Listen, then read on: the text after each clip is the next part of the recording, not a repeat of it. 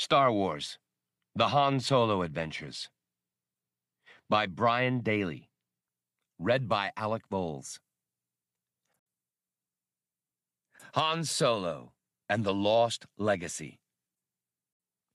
4. Remembering that Hasti, the young woman with Badur, had mentioned the district hostelry, Han zoomed off in that direction. The scarlet monstrosity of a coach riding its low ground effect cushion handled smoothly and responded well for its size.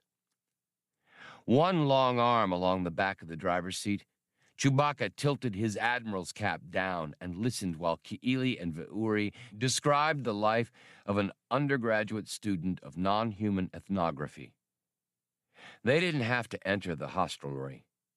Badure and Hasti were waiting at an intercampus shuttle skimmer stop near the building. Han pulled over to the curb with a belch of braking thrust, and he and Chewbacca jumped out, followed by the two girls. The Wookiee hugged the old man, giving out joyous sounds. Hasti regarded Han coolly. Attack of conscience? Han angled a thumb at the Wookiee. My partner's a sentimental fellow. Do you feel like telling us what we're getting into? Indicating Ve'uri and Ki'ili with a slight nod, Badure cleared his throat meaningfully. Ve'uri took the hint and, dragging the tall blonde with her, was suddenly inspired to inspect some nearby foliage. In confidential tones, Badure asked Han, You must have heard of the ship called the Queen of Ranroon. Chewbacca quivered his nose in surprise, and Han's eyes shot up. The treasure ship? The story they used to put kids to bed? Not story. Badure corrected. History. The Queen of Ranroon was crammed full with spoils from whole solar systems. Tribute to Xim the Despot. Listen, Badure. Crazies have been hunting that ship for centuries. If she ever existed, she was either destroyed or someone plundered her long ago. You've been watching too many holo thrillers. When did I ever go chasing vacuum? The old man countered. A good point. You know where the queen is? You've got proof? I know where her log recorder is. Badure announced so confidently that Han found himself believing it. The vision of a treasure arose, a treasure so stupendous that it had become a synonym for phenomenal wealth, more than a man might squander in many lifetimes. Let's get going, Han proposed. We're not getting any younger. Hasti's derisive look didn't faze him. Then he noticed that Badure's face was drawn with tension. Following his gaze, Han turned to see a black ground limo slowly cruising toward them. Han drew Badure over to the coach, encouraging Hasti to move as well with an inclination of the head. Chewbacca, who had already thrown Badure's and Hasti's light baggage into the passenger cab, was also on the alert. Someone in the limo had noticed their reaction. The black ground car accelerated sharply and veered straight at them. Everybody into the coach! Han yelled as the limo jumped the curb and screeched to a stop, blocking the coach's front cowling. Badure began pushing Hasti into the coach's front seat as Chewbacca, unable to carry his bowcaster on this peaceful world, glanced around for a makeshift weapon. Figures tumbled from the limo as Han drew his blaster. The blue concentric rings of a stun charge reached out and caught Badure, who had just propelled Hasti out of the way. She fell backward across the seat. Badure staggered, she managed to grab him and pull him onto the driver's seat just as Han fired an answering shot. By then, a half dozen beings had emerged from the limo with weapons of one kind or another. Han's hasty return shot caught the stun gunner, a red beaked humanoid, in its long feathered arm. Two male humans, armed with needle beamers, ducked as Han's shots shattered two of the limo's windows. The assailants, seeing that they had a fight on their hands, made a general migration toward the ground. Chewbacca was clambering over the midship luggage well to help Hasti when she, hanging on to Badure with one hand, kicked the engine over and threw the scarlet coach into reverse. Two of the tackers who had been closing in found themselves pouncing on empty air. With a tremendous bump, the coach climbed the curb in reverse. Chewbacca had to cling to a decorative lantern to save himself, and Han jumped aside to keep from being run down. As Hasti hit braking thrusters, kicking up clots of purplish turf and exposing the rich gray soil of Rudrig. Well, pile on, Solo, she shouted at Han. He barely got to a running board, seizing a footman's handrail before the coach surged forward. Hasti didn't quite clear the end of the obstructing limo. The coach bashed it aside, half rotating the black vehicle and crunching in its own nose cowling with a shower of greel wood fragments. Chewbacca cried out at the damage. As they lurched past, Han directed a suppressive barrage at the limo and its passengers, more intent on clinging to his life than on accuracy. Hasti swerved to avoid a robo delivery truck, thereby slamming Han up against the cab and nearly wrenching Chewbacca from the lamp, flipping him over with a snap that twisted his neck and sent his prized admiral's hat flying in the breeze. The Wookiee keened, grief stricken for the lost headgear. Over the howl of the coach's engine and the blast of its slipstream, Han yelled, They're coming after us! The black limo was already slewing around to give chase. Han brought his blaster up. At that moment, Hasti, ignoring a traffic robo, tore into an intersection directly toward a slow moving maintenance hauler that was towing a disabled freight droid. The girl set all her weight against the steering grip yoke and hit the coach's warning horn. The first two bars of the Rudrig University anthem sounded majestically from the coach's fractured hood. The maintenance hauler dodged with a bleep of distress and barely missed taking the driver's side off the coach. The coach streaked straight down the thoroughfare now. Holding his abused neck stiffly, Chewbacca began inching forward again in order to take over the driving duties. A double column of students and visitors on an orientation tour chose that moment to enter a crosswalk, and Hasti hit braking thrusters. Chewbacca flew headfirst into the driver's compartment and hit the floor, his feet sticking up into the air. But even under those conditions, he had the presence of mind to notice that Badure wasn't completely aboard, and he clutched the stunned man's clothing to tug him into the coach.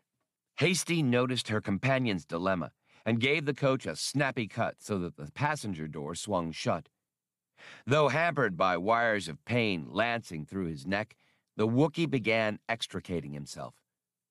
Just astern, Han had managed to pull himself inside the passenger cab and saw that the limo was closing in rapidly. He smashed the cab's crystalline rear window with a hard blow from his blaster. It cracked in webs, split, and fell away.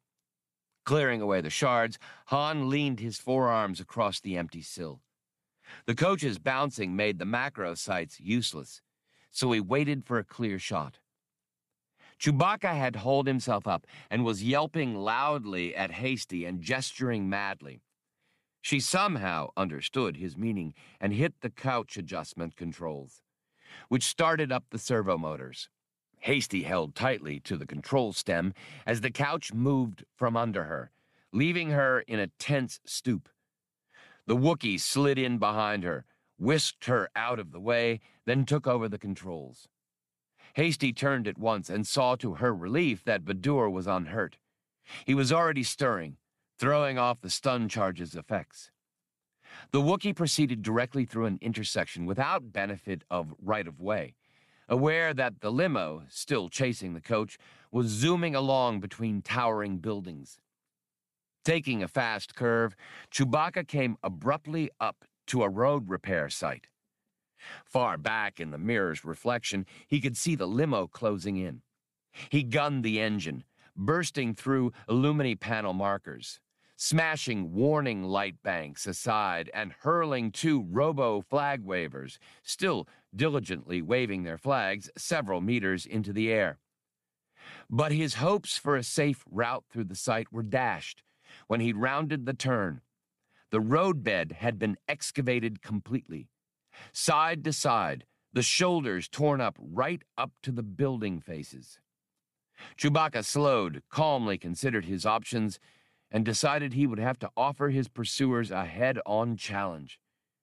He hit the accelerator and swung the steering grips over for a smuggler's turn. The long coach leaped forward into a precise end for end spin, destroying several more danger indicators, its lift cushion kicking up dirt and debris. Then it sped off in the direction from which it had come. Han leaned out a side window. As the limo bore down on them, he propped his forearm through a handrail and opened fire, scoring hits on the limo's hood and one in the center of its windshield. Prepared for a terrible impact, Chewbacca uttered a piercing cry, and Hasti began hugging Badure. Han could make out terrified expressions among the limo's occupants. At the last moment, the limo driver wavered, declining the imminent head on, and the black vehicle swung aside. Ripping through a dense mullinite lattice sculpture of thick creepers, slewing across a stretch of purple lawn, and after bowling aside several long planters and snapping support columns, the limo ended up on a portico outside the local curriculum committee headquarters. Chewbacca brayed his delight, but Han called a warning as the limo started up again. Chewbacca, glancing at the several rearview mirrors and single aft view screen, made a hard right turn to high speed by dint of sheer strength applied to unwilling controls. The coach's left side rose, and the Wookiee took advantage of his momentum to snag another quick right into a side avenue, hoping to break off the chase. Unfortunately, he had swung the long coach onto the up ramp of a major ground transport artery. But he had the presence of mind to apply a Han Solo adage when it won't help to slow down, pour it on. So he slapped toggle switches for full boost and auxiliary guidance thrust. The immediate problem was a refuse collection robo-dumpster making its way up the ramp. Its cyberpilot system was in a quandary over this unusual obstruction. Chewbacca, still exploiting centrifugal force, hit his offside thrusters and took the ground coach full tilt against the ramp's safety fence.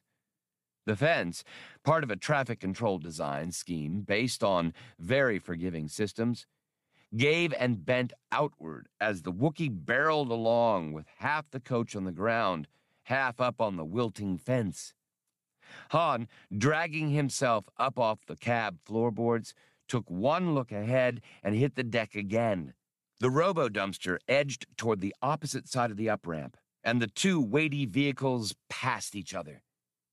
The coach had lost its outermost rearview mirror post and part of the picnic lunch, and debris from the jostled dumpster was splattered across its meter high red tail fins. Chewbacca was baying in utter exhilaration, an ages old Wookiee war cry. Hasti had just finished fastening a seatbelt across herself and Badure when the coach roared onto the main artery. Seeing that he was heading the wrong way on a high speed road, the Wookiee hugged the outside wall while he assessed his situation. He kept one finger on the horn button, sounding the first two bars of the anthem over and over. All factors considered, Chewbacca felt, things were going fairly well. Han, back in the passenger cab, held a somewhat different opinion. The black limo had taken advantage of Chewbacca's descent and was still on their tail. The intercom wasn't working, so Han pushed up the cab's forward window and shouted, They're still on us! The Wookiee growled an irritated reply, then spotted his opening. He turned the steering grips with such emphasis that the yoke groaned on its stem, threatening to snap. But the coach managed to fishtail across three lanes of oncoming traffic, and Chewbacca hung in the center lane while awaiting shifts in the configuration of the traffic. Automatic safety systems had taken notice of the potential massacre and suddenly sequential warning lights began to flash, cautioning other drivers where the danger lay. Overhead Illumi markers and danger panels began flashing along the way, and those vehicles operating under auto control were brought to a halt at the shoulder by traffic central override. Meanwhile, Han, clinging to the rear window frame, saw the limo coming on. Its driver was having an easier time, following the trail the Wookiee had blazed. Han braced his right shoulder against one side of the frame and his left hand against the other to draw a steady aim. Just as he fired, Chewbacca, having lined up another gap in the oncoming traffic, hauled at the steering grips and cut hard for the center divider. Han's shot went wild, blowing a small hole in the tough, fusion formed road.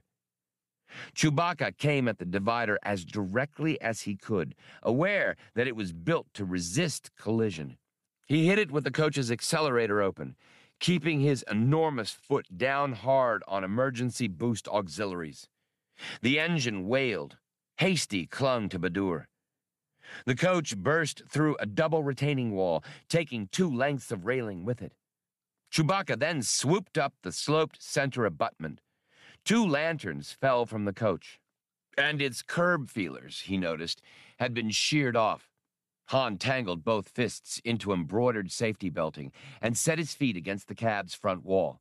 The coach shot through the fence at the top of the abutment, the durable links stretching, then bursting with a titanic jolt that sent the remainder of the picnic lunch arcing into the air. Crashing down the abutment and through a second section of railing, they bounced into the traffic lanes now headed in the appropriate direction, if at illegal velocity. Maneuvering smartly, the Wookiee avoided any other collisions. The coach sped along, intermittently shedding trim and pieces of smashed greel wood. Glancing out a side window, Han found himself the object of the surprised scrutiny of a gowned senior professor, a stalk eyed creature in a robo hack.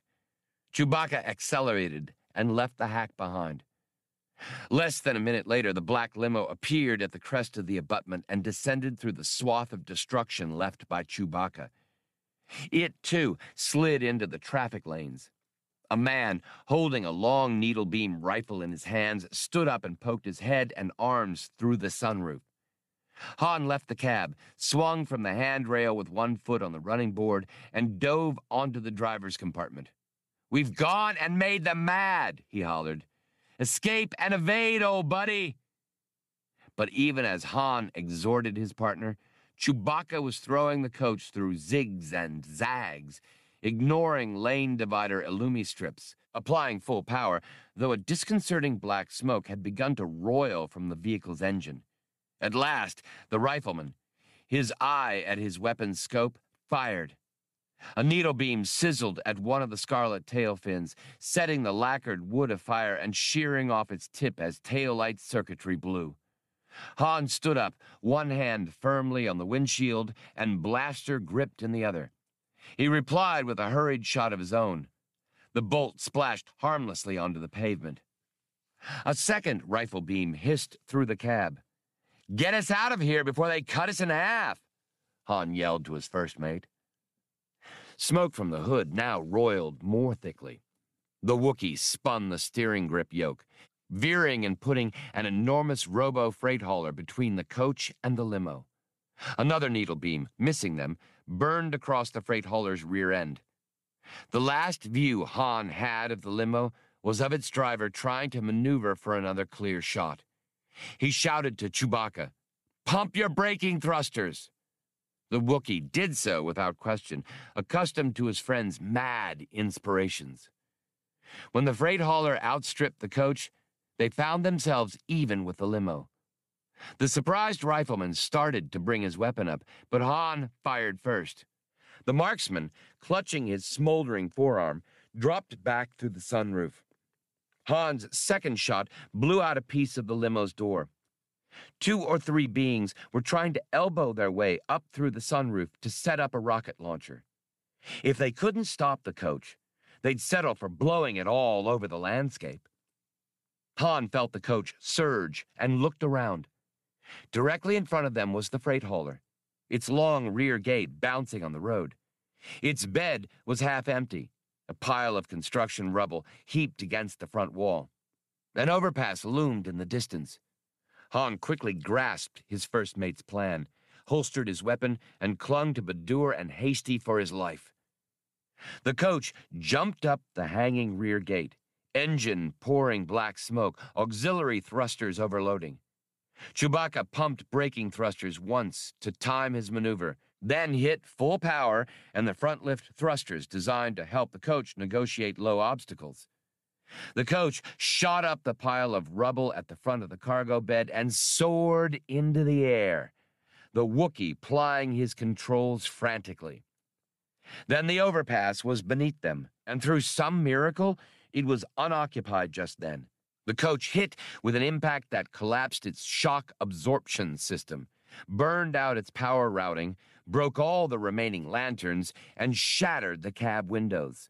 It slid, then ground to a halt against the overpass side wall, crumpling its hood and popping its doors. Coughing, Han and his first mate pulled Hasti and Badure from the wreckage. The black limo was already far down the road, forced along by the flow of traffic. Chewbacca, surveying the demolished ground coach sorrowfully, sniffled and moaned to himself. Wiping her eyes and choking, Hasti wanted to know Whoever told you two morons you could drive? Then, noticing Chewbacca's gloomy look, asked, What's wrong with him? He figures he'll have a hard time getting his deposit back, Han explained. Police ground cruisers and aircraft converging under traffic control's direction were already beginning to gather farther down the highway. Since Chewbacca had elected to leave the road in a unique manner, it would probably take the local authorities some time to piece together what had happened.